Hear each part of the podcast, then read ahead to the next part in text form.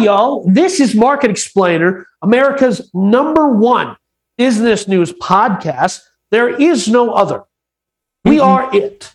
Okay. We- well, we are the best of the the non others. I you I'm know just saying that who compares to us? We are the Tesla of market. We're the Tesla of business podcasts. And I'm Right. sure everybody missed us last week. We did kind of take a bye week off. It's completely Danny's fault. That's Um, entirely not true. Okay. One of my girlfriends said she was having a kid, but I said we could still do the show. right? Well, I'm not going to fly to Mexico City I- just for a, uh, you know, a, a, whatever they call it, a screening. Danny does like the Latinas. But um That's anyway, what are we doing this week, Danny? before we got, of course, we're we're doing this week what we do every week, which is we're going to talk about four business news stories. We're going to explain them to you and then give our opinion on them. But before we do that, I want to tell everyone about our Patreon. We are developing a community over at Patreon. We want it to be a place where everyone goes to talk smack, to trade, um, you know, non-insider, publicly available information on stock trades. All right, is everyone else sunk all of their money into uranium two weeks ago, and now they're all sweating? That's I'm really hilarious. sweating. My yes, marketexplainer.com, patreon.com slash marketexplainer. All get you in the same place. we we would love for you to go check out our website. It has all of our sponsors and all of our other stuff there. Um, and of course, our Patreon, like as I mentioned. Uh, and if you check that out, we're going to be adding some different shows up there, um, some different style content, stuff that we want to do but doesn't fit into this format. will be over there. And then as time goes on, we'll be offering other rewards and so on. But uh, this first story, uh, China's Lehman Brothers moment, is here. All right, that's that's. I knew you were gonna uh, immediately tie these things, Okay. and they are not in any way whatsoever alike. Related. Well, Well, they're definitely okay. not related, but they're not even alike. And I get where people are. First of all, let's let's explain what we're Yes, about to talk about. So Evergrande is China's premier property development company. They have about 300 plus million dollars in US, of course, debt, 300 billion, sorry. 300 over Three hundred billion dollars in outstanding debt. That's correct. Um, and uh, as, as people have dug into the internals of this company, turns out some of their practices are less than reputable. Sometimes they'll go and say, "Hey, we're building an apartment complex in in this city in in China." And Uh-huh. uh, we, we're going to take prepayments up front, and then they go, "Oopsie daisy, we're not going to build the building." And then people go, "Where's our money?" And then Evergrande goes, "Money? What what what money? So they Um, claim to be part of thirteen hundred real estate projects Yeah. um, in two hundred and eighty Chinese cities. Uh, Let me ask they you this also question. yeah. Go ahead. Doesn't thirteen hundred for for having this much debt? Doesn't thirteen hundred feel small? Oh the- well, no, no, for- no. It's insanely small, and, and Yeah, okay. this is this is what I would say. So, according to the company that Correct. is that is now default technically, but They're according insolvent. to them, they say that they have worked out a deal to come current, even though they've missed their first interest only payment. Yep. Not even full payment, interest and- only and listen, payment. To, to the to the Chinese, you know, uh, capital and economic regulators. It's not like there's ever been an example in recent human history that you can look at and say, "Hey, maybe this is not going to work if we do Uh, this." But there's a difference between the Chinese market and the American market. We'll get into Yes. that in a minute.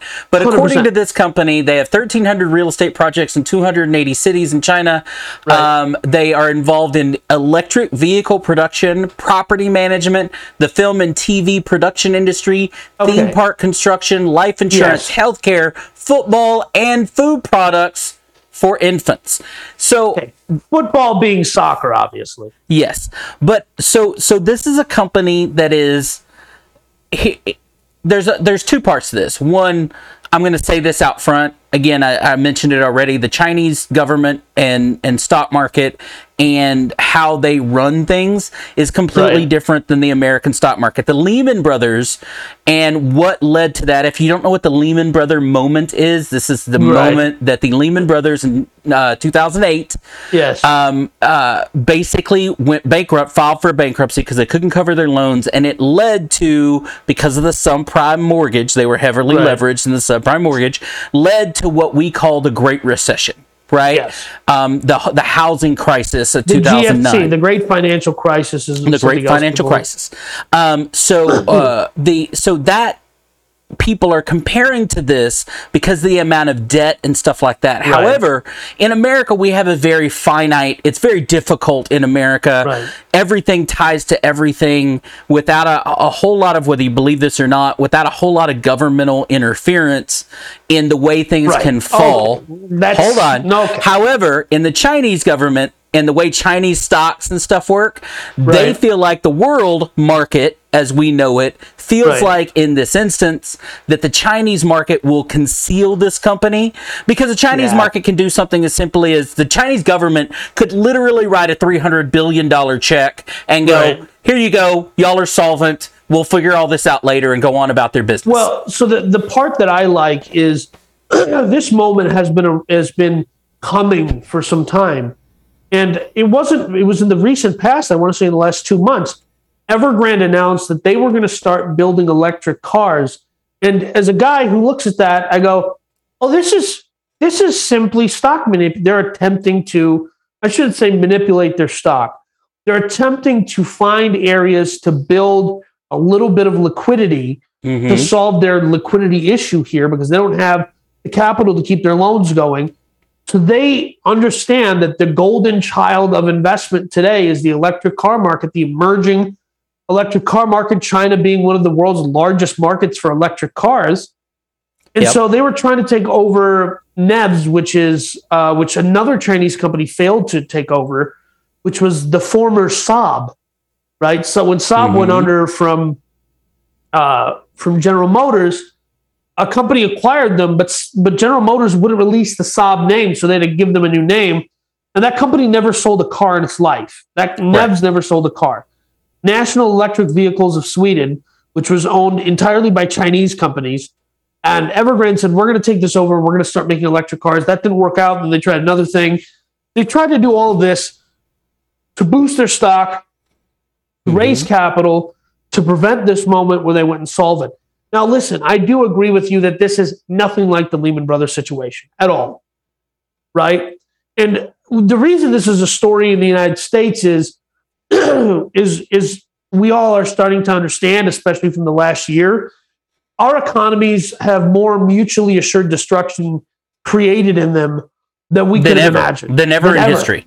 Than ever we are history. more connected than anybody of the the anybody that fears globalism or globalists for whatever Right. reason uh, you should be more afraid now than any other we are economically tied to all kinds Everything. of different governments around the world now Yeah. and this is this is how when i say i don't think this is a huge story this is how it can become one not because of this uh, specifically, but because Right. of what it can turn around and ripple. The country of China has used low debt, right? It's been increasing its debt. Companies in China have been increasing its debt, and China has been able to leverage that to fuel its gross domestic product for decades now, using Right. cheap, non existent interest loans forever, right? Right. You can come in, get cheap money, and keep growing. And if you have a bad year, you just borrow more cheap money Right, and you right, keep right. going. And it and so it props up bad companies.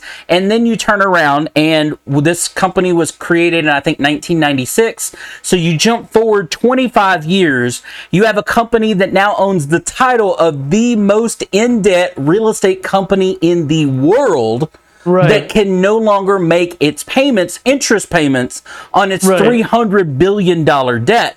What Right. that turnaround and does, if this is the first of many of those types of companies to fall apart, you then affect China's economy. That that does That affect domino the American ripples. economy. That So- does affect it. You know, So, you know, Jerome Powell, of course, the, the Fed chairman said, you know, there's not really a concern. There's not a lot of exposure in the U.S. market, and Right. that's that's that's probably true. But the the question is, um, markets don't function on things like facts, statistics, math, or reality. Markets, especially financial markets, um, operate entirely on feelings. Absolutely, Right. emotion and It's and entirely yeah. emotion. And I know that people are like, you know, you can look at the metrics of a lot of businesses and be like, man, that stock is really undervalued. The point is, nobody likes the stock. right.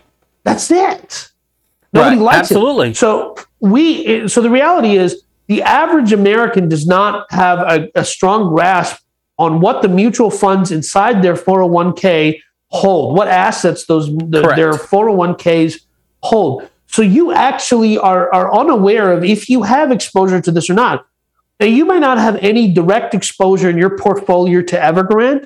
That's probably the case for a lot of American people. Right. Um, but you may have exposure to something that is the second or third domino that that that that in turn falls because of this this uh, default at Evergrande, and that's where this starts becoming an American story. Um, because as I said before, and I'm not going to say the G word because you know I, I want to continue to have a channel. Um, thanks.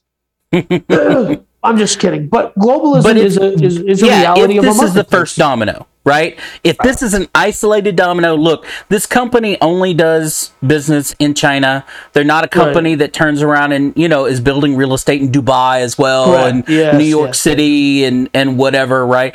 Their I, their company is isolated to China, and that gives Right. them a unique ability to insulate this matter. Correct. Now, And so if it is a first domino, if it's a red flag of what a bunch of other companies that also have been taking on debt Correct. and also haven't had success in their businesses and yada yada yada, then it could become a bigger problem. Now, this actually came out. This story came out what a week ago, close to a week ago. it's been building for a while. Right. So the market, though, the market sent of the market emotion, Yeah. as you mentioned, since this is people agreeing with me that it's an isolate, it's easily isolatable Right. by the Chinese And- government.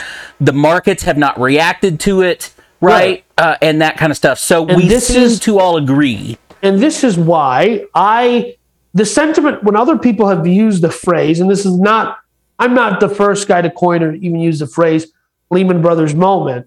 The reason I'm saying that there is an essence of truth to that is if you look at how people are reacting to, listen, we had senators go on TV and say, the president of the United States went on television in 2008 and said, listen, the fundamentals of our economy are perfectly fine, Right. right? This is an isolated incident. That's, I'm hearing, this is complete deja vu from 2008, right? I was a mortgage uh, uh, originator at that Right. time. A loan originator at the time. Yeah. Yes. All of this, I, I watched in horror. I was like, huh? I, knowing people that I I had helped get mortgages were not in a position that you know. I'm not going to uh, you know. Uh, Well, you know, but look, the myself. difference being that the Lehman Brothers thing back then, the Lehman moment was there were people because of just the sheer statistics of what was going on in the market that Correct. predicted that and you know you have now you could I, I could also see that you have a predictor in this again I've, I've already said that they've been giving cheap to almost zero interest loans to companies that have not been successful in their business for Right. decades now right but for those all those dominoes to fall at one time would take a, a lot more i mean the, the, i think the only reason this is as big of a story as it is is it's the largest debt company in the world, right? I Right. mean, the question becomes, and I think this is the question everybody's asking, is the question becomes, how does a company like this get to three hundred billion dollars in outstanding debt? And, and you know what's even f- more interesting to me is a company called Citron Research um, out of Los Angeles came out with a white paper back in 2012 saying that Evergrande is insolvent and that most of their debt is it, that that their position in the market was make believe, right? And at that time, Citron had taken a short position, which the Chinese market or the Chinese regulators banned the company from trading, and this is the first year they're back allowed. They had a five year ban on trading. This is the first year they're back allowed to trade in Hong Kong. Uh, but that's interesting that somebody that many years ago said, "Oh, this is we're this is a problem." See this, and I and I have a hard time saying this because I, I don't say it lightly. This reeks to me of a good old fashioned scam, right? Right. Where Yeah. the people that were involved in this, meaning the upper echelon people, the board, the people, Yes. the owners, or whatever, have Yeah. made probably millions, if not billions, off of this company Correct. to turn around and it the company itself to be three hundred billion dollars in debt, right? Correct. Which which doesn't going forward help the employees that they've already stopped paying help Right. the companies or halfway apartment complexes that they've already started building it doesn't help anybody at the bottom middle to the bottom but the owners of this company and the board of this company has probably made millions if not hundreds of millions or billions of dollars Yeah. They did the they did a they did what I like the um you know like the corporate raiders of the the 80s and 90s Mm-hmm. but they would just go leverage lever a company up to the hills. They Sears did. Right? In recent memory the, the the example would be Sears. right Uh, you know, a big, you know, uh, private equity company comes in. They they say, "Oh, we need," you know, they they lever the company up to the hills with with outside debt. Then Yep. their company provides a bunch of, uh, you know, management fees, and services and yeah and then they use that outside debt to satisfy those internal bills to their fund. and then file for bankruptcy Oopsie daisy, exactly. Right. So yeah, and that's what this feels like to me. It feels like Right. a company that's that's got away with it now for 25 years, probably Right. got on the verge of getting caught a couple of times, but we're doing just enough work to Not stay to get- underneath the radar, right? They Right. did finish projects, they did do this, they did do that, whether it was overpriced or over, you know what I mean, build or whatever. Everybody just kind of overlooked it because they kept getting loans to cover it from year in and year out. And then if eventually a loan doesn't come through or somebody that's in charge of something falters or whatever, Right. and or you get a, a, a you get a person that's in charge of it. I, I give you an example. Um, and this is in the the gambling industry in Nevada. There was a there's a, a guy I know that is one of the few people that does what he does in the gambling industry, and he had a back what we call a backdoor deal with a, Right. uh, with one of the largest companies in the world that comes to gambling. Right Right. The point is is he had made a contract with a backdoor deal with this guy that basically said okay as long as you get a b and c done Right. i'll make sure a check gets pushed for you for your for you. You keep your small company alive because you're providing a service yada yada.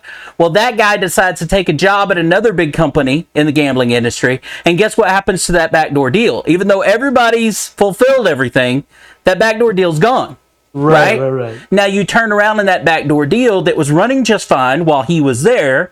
The company itself, the person that comes in and fills that slot, like, well, I'm not going to do that, right? Right, or right, whatever. And now you affect how that company survives, runs, whatever, which in turn affects the first company, right? Right. Because they were getting services and yada. So this to me feels like one of those where maybe there was a lot of backdoor deals going on. I again, I don't know how a company doing what they do gets to a, a debt of 300 billion dollars. Like I Correct. How do you amass And- that amount of debt on a world stage and nobody Blinks blowing a whistle? Yeah, and here, here's what I think. Ultimately, I don't think this is this is a story, but it it, it will be a non-story sooner than later because the CCP will just cut a check and it, life will go on. Right. They- They'll buy And- out whoever's in charge of this, or Right. they'll throw them in jail, one way or the other, whether however they want to handle it. We don't have And- any opinion on the politics of the nation of China. right no absolutely them. not and they will and they'll break it apart right, Right. into whatever they see fit right and they'll Right. break it apart um and it's just the way they'll do it right and that's why Right. the world stage doesn't see this as a big deal because they know the chinese government is Was going gonna step, step in in. in some way fashion or form and do whatever they think they need to do to protect itself Right. you know what i mean that's that's all that boils down to Exactly. Well, nonetheless, uh, before we move on to this next story, uh, I want to tell you about our sponsor for that segment, Acre Gold. Acre Gold, meet the new store of value, same as the old store of value. Two and a half gram gold bars are a great way for the seasoned investor or the new gold investor to get started in investing in gold. Acre Gold lets you build an account, accrue up the correct amount of money, and then when you build up that amount of money, they actually send you the physical gold bars. You can click our link down in the description down below and get started with your Acre Gold account today. That's right. Speaking of Acre Gold, a MailChimp, speaking of billions of dollars that don't make any sense to me, uh, MailChimp, and if any of you are in the, the marketing industry, you're familiar with MailChimp. They're an email marketing company. They help you automate your email marketing. it blows my mind. I know who they are. I, I know that there's, I know a lot of companies that use their service. Um, and if you get automated emails, or if you get promotional emails, you've probably seen MailChimp on the thing. if you've looked at the bottom, unsubscribe at all. It's it, Yep. you, you know Mailchimp is definitely one of the bigger ones for, and this is the key to this story is the small to medium business, right? Yes. Uh, Small to medium is key. Intel is not using Mailchimp, right? Yeah, Google's not using Mailchimp, obviously, right, or whatever. Small to medium business. So the story here is that Mailchimp has been bought out by, By Intuit. Intuit for Yeah. twelve billion dollars in cash and stock. In cash well 12 billion dollars is you know what i mean Yeah. however they want to slice that pie right but Intuit, if you if i'm sure you recognize that company whether you know that company to me Right. not as a well-known company as mailchimp as far as the name but you do know it Intuit owns TurboTax, which is probably Right. where you've known it from commercials. Intuit's TurboTax. It Right. owns QuickBooks. It Right. owns Credit Karma. Right. It, it, It owns, owns several too, right? It owns Quicken. exactly. Not. Quicken right? Loans, the software Quicken. the quicken software exactly so it and it's bought the um it's bought i think its last one it bought was uh, uh credit karma a couple of years ago uh, for eight yeah eight billion dollars um last year eight billion dollars for credit karma last year now turn around and 12 billion dollars for mailchimp this year and you among others are asking this question of why Wh- wh- Mailchimp is a Yeah, no, Mailchimp is a uh, I don't, I, I don't understand how Credit Karma. Now, I didn't know about Credit Karma, even though I am the business genius of this podcast. I'm the resident um, PhD holder. Uh, identifies Sure. having a PhD in economics. and by holder so- he means holding it in his hands. that's Uh, correct. but go ahead. No, I'm just surprised that I, I those two acquisitions, especially back to back at at these volumes. Uh, I don't understand the the strategy here. And you know what? Here's what it sounds like to me. It sounds like one of these companies they're going to Intuit's going to end up holding it for a year, two or three years, and then they're going to be like, "This strategy doesn't make any sense," and they're going to start. And listen, this is the same thing that happened with Verizon. Verizon acquired all of these media properties, and within uh, 18 months was like, "Ah, "This ain't going to work."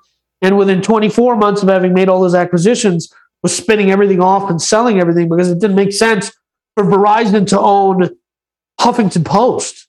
The same way, why does Intuit own Mailchimp? Kind of makes sense because their their existing customer base that uses QuickBooks, they probably need email marketing services, so that kind of Mhm. makes sense that they have that. But Credit Karma, that's a consumer platform. That doesn't, you know.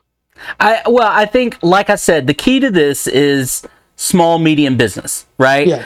According to what um, Intuit has said about this acquisition, because a lot of people are asking the same question you and I. This doesn't Right. make sense. Why Right. is a, a, a heavily small to medium business, you know, QuickBooks, taxes, right, Right. bookkeeping kind of stuff? At least Credit Karma kind of falls in with that bookkeeping, right? You can Yeah, kind of kind of link it. But but why do they want to buy Mailchimp, right? Or why do they purchase Mailchimp? And the only thing that Intuit has said is literally they want to become the center of small business growth and to disrupt the small business mid market is originally is the quote that they're using it's the only explanation they've given is essentially saying and maybe their idea is they're buying an audience, right? All these small to medium businesses at MailChimp, they're going to turn around and market to directly, right? And get them into QuickBooks or whatever. But again, $12 billion sounds like a lot of money to, to buy an audience. And Yeah. let me tell you something the, the winner in this, to me, is whoever started MailChimp. Yeah, of course. Like whoever started MailChimp is is walking away with billions of Yeah. dollars at this point, To- and they're to- like, uh, sure.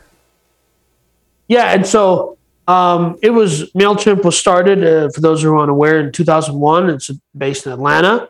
Um, and you're entirely correct. Whoever started Mailchimp, and they're an Atlanta-based company, so I'm just guessing. I don't. I, I don't know this for Mhm. sure, but they probably didn't take a lot of investment up front because they're Well, not from the valley. So and they started kind of post dot com bust. Mm-hmm. So they they kind of you know existed in a hard time it was to be a dot com um, company, and Mm-hmm. it blows my mind that they're you know and it's it's it's been a sludge. It's twenty years to see an exit like this. But if you're the guy who started it or the person who started it from the ground up, my guess is they sweat it out, right? Very little capital investment is my guess. If I remember Um, right, that Mailchimp was one of those quote unquote bootstrap companies, Yes, and yes, always yes. has been. That's ran very lean, ran Right. very small to accomplish the big things that they have, and Right. you know went out there and just grew and grew and grew and grew. And if I remember correctly, they were a bootstrap company, and then you turn around twenty years later, being a bootstrap company, and get twelve billion dollars for your product. That's Right. got to feel pretty. That's got to feel pretty good. Right. You know Um, whether you understand what it's going to be used for or not. I, I guarantee Right. this is one of those acquisitions that if you go to MailChimp, whoever is the CEO of that company or owner of that company or whatever, and you go, hey, do you know why Intuit bought you? And they go, uh, they handed me a $12 billion check. I have no clue. I don't care. So here's what's interesting. In 2019, which is the last recorded data I can I could pull up, they had revenue of 700 million dollars. So this isn't even a like they're not even doing revenue annually of a billion. So I mean, this is there's no physical product here. So this is you know like they are they probably have a decent profitability. Like you know they're probably 20 30 percent profit something like that. Well, it's If all I'm- online product, right? They don't have a real product, right? There's no Exactly. tangible, they're not So- manufacturing anything, whatever. Their highest cost is employment. Right. So that's so that's what I'm saying is their highest cost is HR. So my uh, that's what I'm trying to get at is my guess is they have really high profitability, but still, like let's they're at 700 million, they're 12x earnings. They're over 12x earnings at this at that at that cost basis. Blows my mind that people are paying this much for something, right? But the reality is, it can we're we're two people who understand not a, uh, you know email marketing, right? Who have a grasp Right. of what that is. Can you name the next the number two after Mailchimp? No. Okay, so I mean Mailchimp, that's it. Like that that is the when we think of email. I mean, there's I can, but I'm just saying it would take me a minute. I have to Google, right? Right, but that's that's the point. Is in this, uh, the only thing that I can think of is Intuit as well. Right. Is is also like Mailchimp. That these are all virtual products, right? Right. QuickBooks and all of this stuff. These are all what used to be a program you bought and you owned forever. They now charge you monthly access for, much like Word Correct. or anything else. Yes. So so these are all Fast. high, very low overhead Right. but high value products. They generate monthly revenue Right. with little to no Stable maintenance from the company, right? right. Um, I, I, you know, the tax software that changes once a year, right? Yeah. The tax code changes once a year, right? Correct. So the investment of that is in that once a year update. Right? Right. And then it's just maintenance. Credit Karma, I don't even know 100% understand what Credit Karma gives anyone of value. No clue. Other than other than I, as apparently it gives people suggestions on how to make their credit better. But again, what are those suggestions and who controls what that means? Because that's an ever moving target all by itself. Right. So it could be 100% outdated information and you or I or anybody else wouldn't know any better. Right. Because uh, listen, I've had I, I know exactly what the basic when it comes to like fix your well send letters to the credit bureaus and ask them to remove this. That's I mean, you know, I mean, that's not information that is too hard to come by for free. Well, so Intuit is is spending what according to this article that I pulled, Right. Intuit is spending 10% of its market value to purchase Mailchimp. Yeah. Now, But still, when you say ten percent, That's nothing. But then it's over ten. Like the the, the seven hundred million dollars in earnings in 2019 to 12 billion dollar acquisition. Huh? Who's doing the math over there? You Well- guys have all this. You guys have all this math software. Who's doing this math? Uh, well, that and who's negotiating. Look, sometimes, look, we, we have this in the real estate market right now, right? I can Yeah. easily make sense of the fact that that house that someone is buying for $600,000 is only worth four or Right. 450 and Correct. people are still buying it. So in this Right. case, did somebody go to MailChimp and MailChimp's like, are you crazy? We make almost a billion dollars a year and do next to nothing around here. We're all getting paid and we're all we're all doing fine. Thank you. And they go, Yeah. well, what if we write you a check for 20 or 12 billion dollars? And they're like, ah, crap. There you go. Yeah, and like, I mean, There you go. You know what I'm saying? Like, I, Yeah. I Uh, we No, don't I- I know what negotiation and you know what I mean. I, I don't Right. know that Mailchimp was not definitely not a struggling company, right? Well- that kind of stuff. So I, I think this is feels like one again to me like a buyer in today's real estate market that really Fair. wanted something yeah. And they found someone that would give them a deal. Maybe Intuit just had too much cash on hand, too Right. much going on. They have to continue to grow and acquire and whatever. This Right. is the probably one of five companies they were looking at that was willing to give them a deal. It cost them 10% of their market cap, which is relatively cheap, right? When you talk when you talk about, okay, I've got all What this money. buying. I got all this money. I got to do something with it. And so, and to put another extra billion dollars on your books in positive cash flow every year, It that's pays for itself in a decade. Yeah. Right. And and here's and that's just if they stay stagnant. With Right. the capital influx from Intuit, they could become the player in email marketing. you know? and then turn around and five years later, it looks like a brilliant business deal, even though you overpaid by ten times, right? right. You you you've made your money back in less than five years, and then it's positive cash flow, Right. right? I, I mean, it's so when you look at it in the long term, if they do if they do anything with it. It Right. could be a good business play, but they, Right. it doesn't change the fact that you still overpaid for it up front. Right. And I'll never get over. it. I listen. I will never get over this moment in time that where where we live right now, where in which we live, where the the capital that people are expending to do acquisitions and the valuations placed on companies are not tied to anything related to their earnings or their profitability. It is strictly mm-hmm. tied to. I don't know what that was. Well, That look, noise doesn't correlate to anything.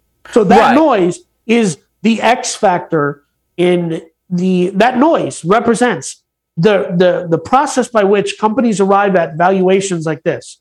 Yeah. That's it. Well, look, and and here's here's I I judge a lot of things by how the market we've talked about in our first story to it, how the market responds to something. This after all of this came out, uh, Intuit stock went up like ten percent of one percent.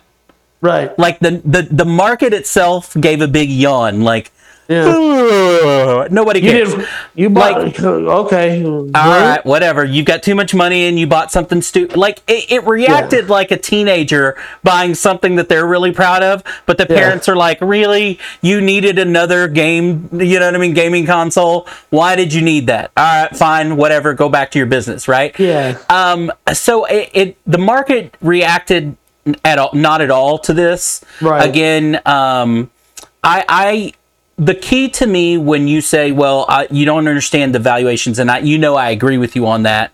Right. But the key to that, to me, in all of these acquisitions, is the cash and stock Right. because we all know going all ba- all the way back to Matthew McConaughey, Wolf of Wall Street, right? Right. It's stock. It's all fairy dust in the wind that never hits No, land. nobody knows if it's, It's- going up or down. Yeah, it's all pretend, mm-hmm. right? Exactly. When he's doing that, right, in the restaurant, and he's telling, you know, he's telling him, "Hey, look, stocks are all fairy dust, and you know, Yeah, whatever." yeah. And he's explaining to him when when they write when they sign the bottom of those stock options for for Mailchimp and whatever, it's pretend. It's Yeah. it's it's pretend money. If I again, they didn't disclose how much of it was cash and how much of it was stocks, but if it's two billion dollars in cash and ten billion dollars in stock, they just gave you two billion dollars. That's all. Yeah. and the rest of it is monopoly money. Right, So that's fair. right? That's that's a fair assessment when you put it that way. When when you put it when you say it's cash and stock, it could have very well been half a billion in cash. The rest of it's in stock, protected Right. stock, which you can't sell for five years. Who Exactly. knows? So that is imaginary after that. it could be worth you know? zero, right? It could be worth zero dollars. It could, and and this used to happen in the 80s and 90s. Is Right. that a company would come in and purchase your company for the essentially retirement benefits of your upper level staff, right? Right. All the, the the owners and managers, hey, I'm going to buy you out for what this costs, and everything else is going to be a portion of the new company. And if it fails, Right. the upper echelon are taken care of, which is all they cared about to begin with Uh, exactly. and the- it's just the middle end employees that get shafted. So we'll see. We'll keep an eye on this and see how. And if they ever disclose, which I never would, right? No. How you? much the split is, it could be a lot better deal than we think. And hey, uh, fun fun fact before we move on to this next story, but fun fact about that scene in Wolf of Wall Street. Yeah. Matthew McConaughey was just doing that chest pounding thing to get himself pumped up for the scene, and they just happened to be recording. And that's why you see Leonardo DiCaprio kind of looking around like, what am I supposed to be doing here? And it wasn't in the script. He just started doing it. So they're like, all right. Some of the best scenes are that way, though, in movies, where it's just actors going, "All right, I'm going to do this, or I'm going to try this, or I'm going to whatever." Hey, And I, for one, appreciate the talent of our future governor. So that's a completely different conversation that we should Correct. have on On Patreon, Patreon, just yeah. because it would be great. All right, so we're going to jump into this next story about a new private space company because that's what America needs today. But before we do that, I want to tell you about Big Man Gear. You can go to bigmangear.com. You can gear up with the Big Man Gear's idea of funny merch. Um, It's delivered to you via Amazon Prime because, hey, none of us have to hide from our spouses or the people we live with how much we ordered from Amazon. That's right. I'm not saying that my friends had a virtual Zoom. Um, you know, they had to sit me down and say, "Hey, we think you have a problem." you had a Zoom intervention about your Amazon Prime membership. That's correct. Yeah. Um, uh, I did promise to remove one-click ordering from my account. Good luck getting me to try to do that. But I personally want to thank Elon Musk for being able to send me a bunch of uh, you know cheap goods and services. I'm sure they're all made very ethically and delivered ethically as well. Go to Yep. bigmangear.com and you can get all of that stuff that we just mentioned. Uh, so our good friend Steve Wozniak, he's a good friend of ours. Yeah, I like to be called Woz. Is starting a company called Privateer Space. yes, Now, I know what you're thinking. Here's this guy whose net worth can't really be pegged to anything, right? okay, Here's this guy whose great claim to fame was that he was the co-founder of Apple, ousted from Apple before they created the iPhone or anything that we think of when we think of, of Apple in the modern era. yeah, Um, so it makes perfect sense that he's starting. By the way, Woz was on a fantastic knockoff uh, Shark Tank show that was extra that was that was only put out on YouTube, which we talked about called Unicorn Hunters.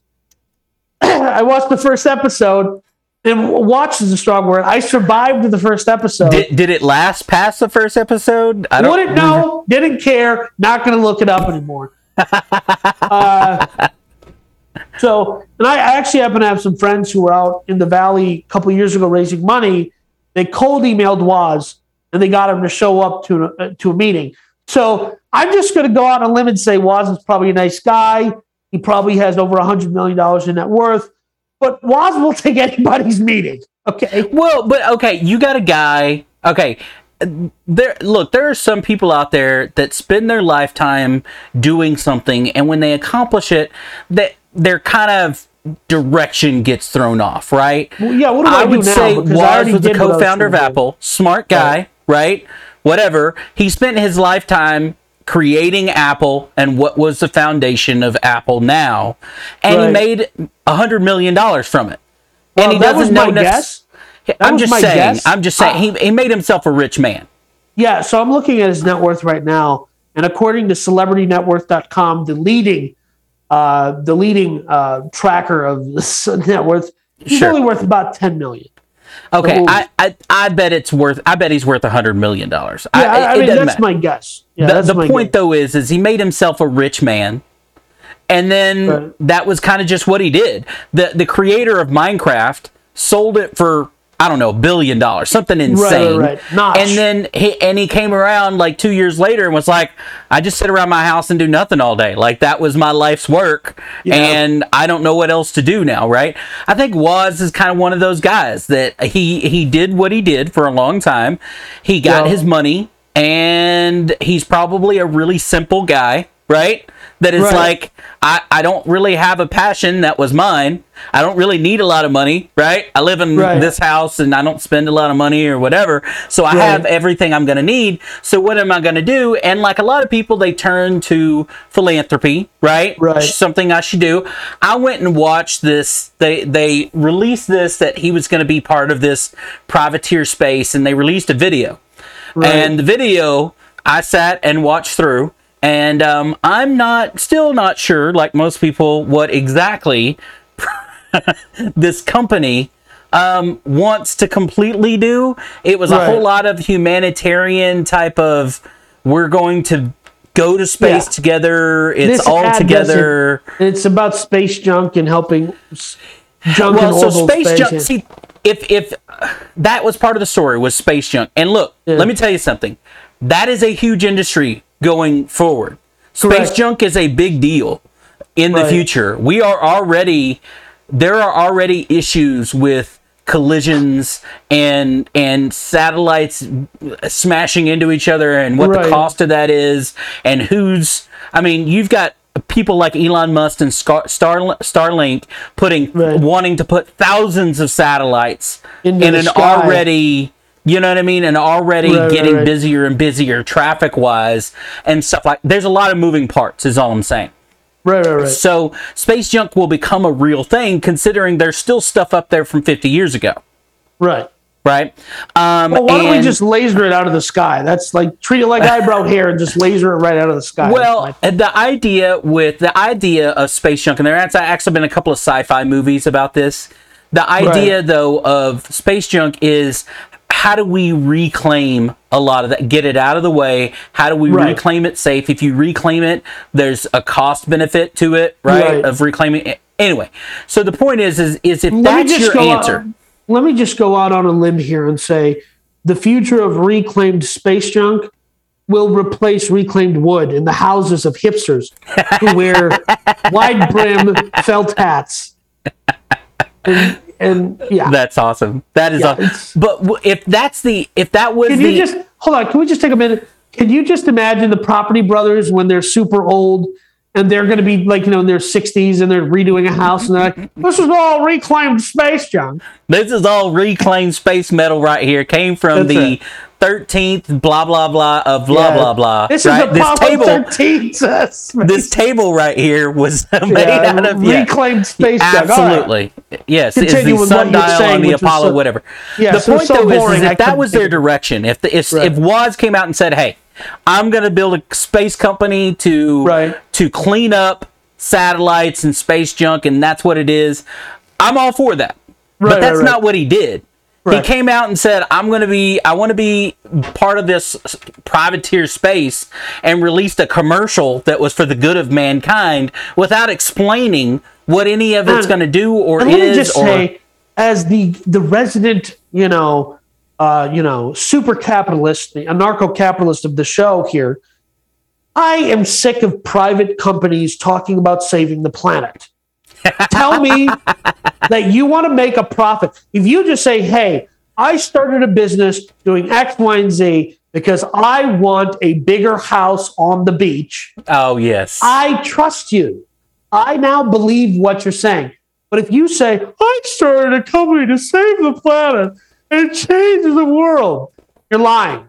You're lying. You're you got secrets. You got so secrets. you don't got, you don't believe in philanthropy at all. It's not that I don't believe in philanthropy, right? I think that the people who are doing the most philanthropy are doing it for a tax break. I just, I listen, this is on a case by case basis because I have to listen to the person and kind of look at them and go, you're faking it or you're real. I know a handful of people that are real and they're doing it because they care about other people, but the 90% of them are doing it to look good. And we all know that. If you just say, hey, I am a capitalist scumbag and I want to make money doing something, I believe you. Well, but if, if Elon Musk was saying this, then I would think that. But why No. would Wozniak? Like, really, what does he get out of this? And, and here's the other thing Woz, unlike the other private space cadets, let's call them Musk and and Bezos, right? Bezos and, And, uh, what's his name? Virgin The Galactic guy. Virgin Galactic guy. Yeah. Not a billionaire, right? He floats on the back of Apple's trillion dollar aspirations, Mm-hmm. But he himself, not a billionaire, right? He is a $900 million short of being a billionaire. That's just to be a one billionaire, right? Well, but that's my point. Is why would he be involved if it wasn't philanthropic? Why would a guy like this? The guys like this is not. He obviously for the last thirty years has not been trying to get his name out there like a Bezos or whatever. I, His I name's think- out there. Woz is out there. Okay. Well, of course Seth that. Rogen played him in the movie. So it's, it's, it's, it's, out, it's as out there as it's going to be. Well, but I'm saying like, but that's my point. Is he has no benefit to me Yeah. other than being philanthropic. Like, look, there are some. Uh, this is a real problem. That's why I say if it's about space junk. It would make sense to me It ain't. because this is no a real space pro- junk. Look, NASA la- NASA asked the government for 15 million dollars last year for them to figure out this problem because they know it's a problem that's coming, right? Right. There are currently enough. over 20,000 pieces of what we call space junk, which are tip most of it is satellites that no longer work for anybody that don't do anything.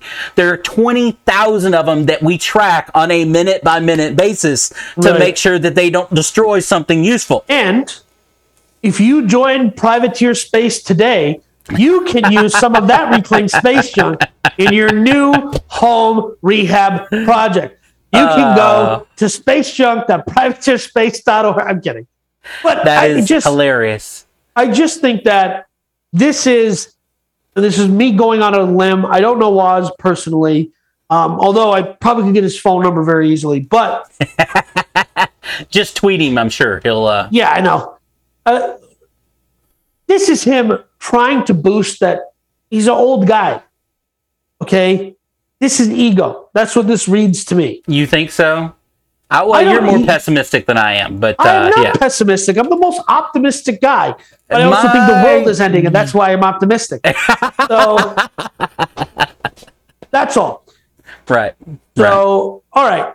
Um, let's just jump into this last story. But before we do that, I want to tell all of you about Powerhouse Drones. If you are interested in getting into owning a drone, what kind of drone you should get, all that stuff, my website, powerhousedrones.com, has all that information, and we will sort out the right drone for you, for you and your projects. Um, so this, this next story, uh, it's got a little moss on it, a little older, but it's still hilarious.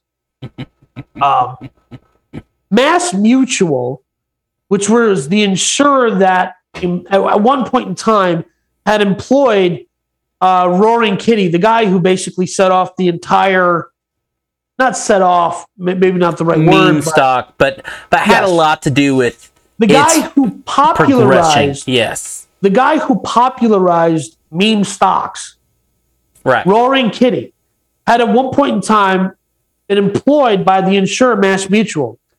Mass Mutual has now been fined for four million dollars. That's look. This is what people look. I know a bunch of financial advisors, right? Yes. At all different levels, right?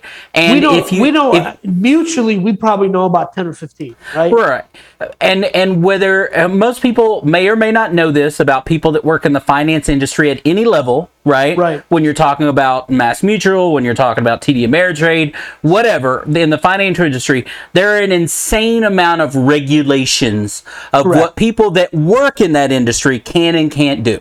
Right? Say, Right. So that's why you you you don't ever see a TV commercial about an individual financial advisor.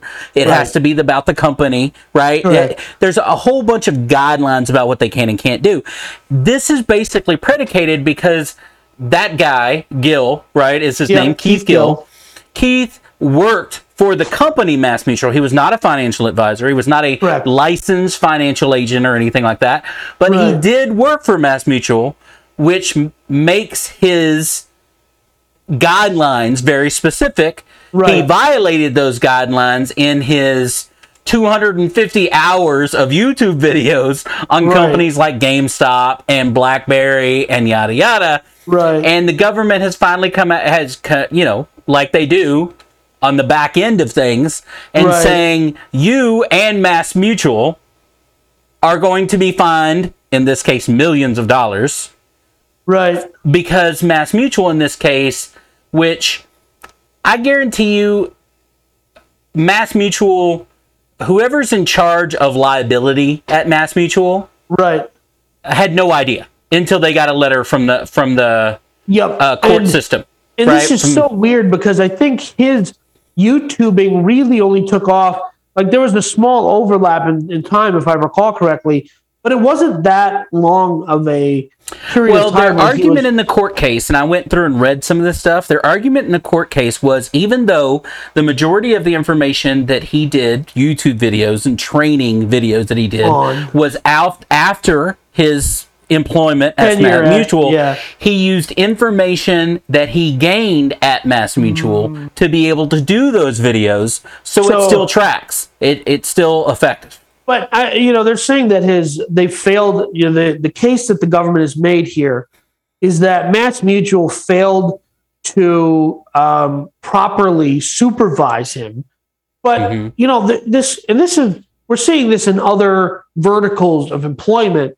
The government is coming down on people and saying, "Hey, you have to do a better job of keeping these people in line." It, it- we're we're reaching a point, both in the financial sector and other other sectors.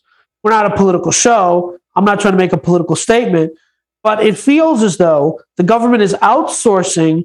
It's like you know the the micromanagement and, and micro regulation of individuals to do what they say and want to to corporations and saying, "Hey, it's your responsibility to clamp down on the people um, when they these people have you know ostensibly rights to just talk because of the First Amendment." Well, but it's always been that way. What has Right. changed though is technology makes that very difficult, right? Right. At, if this was 40 years ago, this guy loses his job and then he goes out and finds whatever many people to give him money to buy As GameStop at the time. Right, and yeah. goes from $19 to $419, right? Right. And he makes money, nobody would ever know or care, right? Right. But we live in a world of technology. Here's here here's what I think is the greater problem that they're trying to get a hold of with these massive fines is Right. they're trying to put it off how in a world of technology Right. in a world where we can go to Reddit and post things,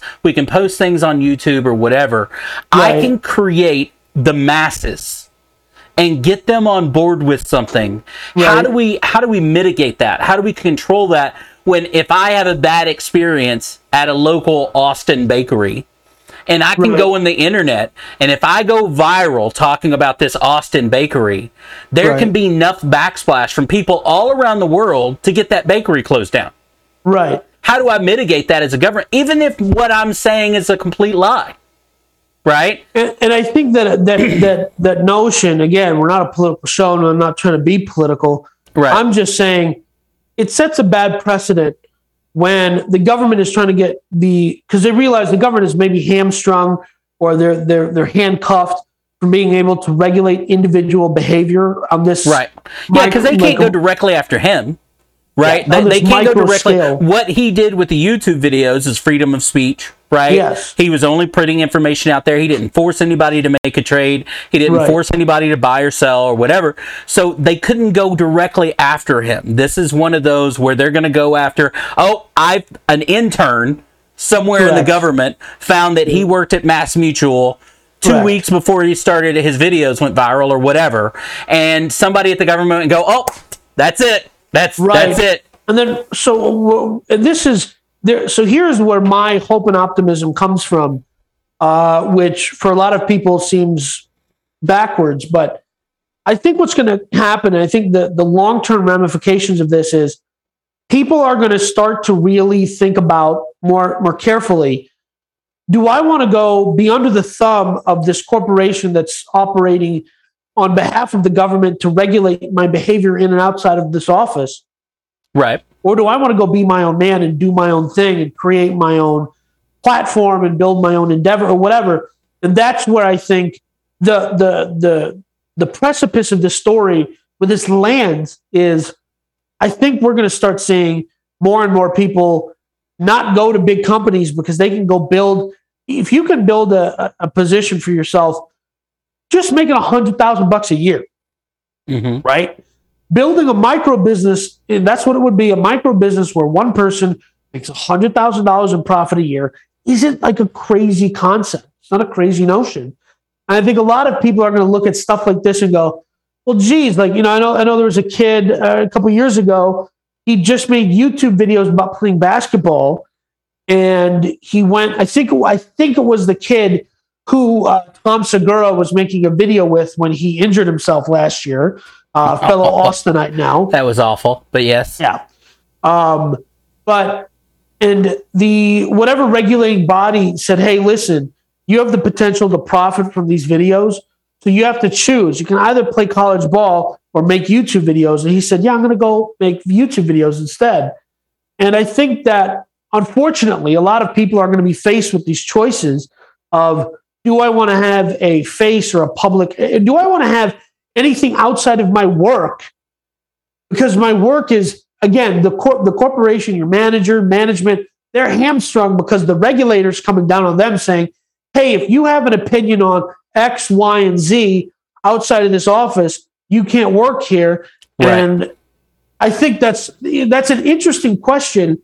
As a business podcast we have to ask the question is that a potential future that harms the ability for corporations which are currently right now my buddy was telling me his teenage kid got a job at mcdonald's making $60 an hour. I Mhm. worked corporate jobs for less money in an office. Had to wear a nice shirt to work couldn't wear jeans. Yep. and I, and I thought this is how awful the, the the job market is for the employer. Doesn't this hurt the employer further going down the road wouldn't you think Well, yeah, I mean, look, I think you're already seeing that trend take effect. If you look at, for example, the finance industry, we've known for a decade now that the finance industry, from a personnel standpoint, is looking for the next 10 years from 2020 to 2030 was Yeah. is looking at a HR collapse because of the age gap between of financial advisors. You Right, have right, right. financial advisors that have been in it for 30 years that are Right. now in their 60s. They're ready to finish working, but there's not a lot of people in the middle. They're either these old financial advisors that have been around forever or these young kids without any, you know what I mean, without the knowledge and experience and stuff like that. And Right. they've known that forever and done very little to close that gap, right? right And as these older folks begin to retire, the question then becomes as a young person, as a millennial and Gen Zer, why should I go into finance and now be regulated heavily right where I can only do A, B, and C to build my business?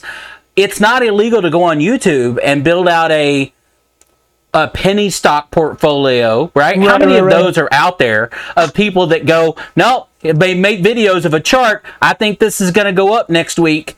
And if Yeah. they have enough people behind them to go out and buy that penny stock, to buy that Right. whatever, Right. how many of them you know, can make a hundred grand a year by people subscribing to their three dollar newsletter or whatever it is? What, whatever it is they're Substack or and they don't work for a financial institution. They're not regulated by any. They can say Right. anything they want, and they can be wrong half the time. They can be right, Right. half the time, and and as long as they're right enough of the time, or make it seem like they were right enough of the time.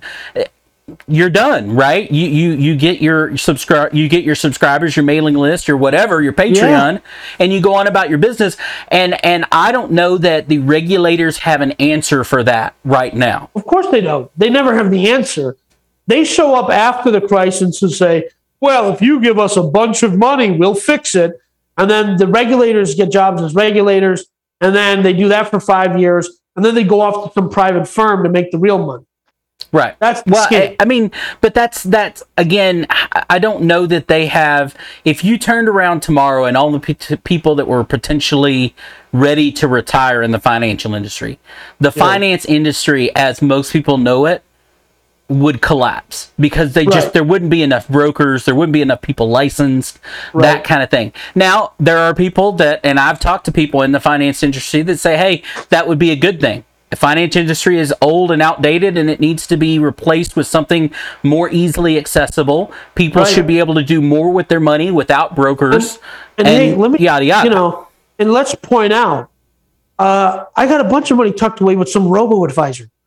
I don't need some guy telling me what to do. Some algorithm some other guy wrote will do it all for me without, and it'll take a half, a, uh, it'll take a quarter of a percent, and the broker will take, you know, like so it works out, you know. Yeah, I mean, look, TD Ameritrade started five or six, seven years ago with employing people that aren't licensed, that are essentially uh, customer service agents. That Right, if right, you right. want to, if you want to call in and make a trade and not have any advice, they're there to help you. Right? They realized that there was a an amount of money to be made. There's a gap. but there was a gap to be made about hey you want to do x y and z and you don't want to you know what i mean and it allows them to not be responsible right like Right. you're calling in saying i want x and this customer service agent is being paid to just do what you tell them to execute your thing. Yeah. right Very good. Well, I think that wraps up our show for today. It does. You want to, uh, you know, of, of course, all of our sponsors are down in the down in the description. Click those. Go to our website. Check out our Patreon. Uh, it took. It only took two months. We finally got our Facebook page th- with the correct name on it. It continued to try. It took forever. Uh, we're gonna do that as another thing on our Patreon is we're gonna have danny tell us the two month story of how he got our name changed on facebook But there's no story. All I could do on this video would be smash my laptop against the wall well, because that's, that's, what the story that's what the video Yeah. would be that's hey, the hey, I literally called Facebook. oh god I found their phone number and called them. Did So- anybody ever answer? That's No, but that's not the point. the point isn't that nobody answered. The point is that I called them. I'm gonna make Danny do that as a Patreon video. Is tell us All right. exactly how he feels about the Sounds Facebook good. transition. All right, Danny, do you have one of your stupid comments for us here for the end? I do not up? have a stupid comment for you. I just want to leave everybody with this this four word phrase: Black Swan Event Horizon. I don't know what that is. And anyway, see you next By next the time, time you figure it out, it'll be too late.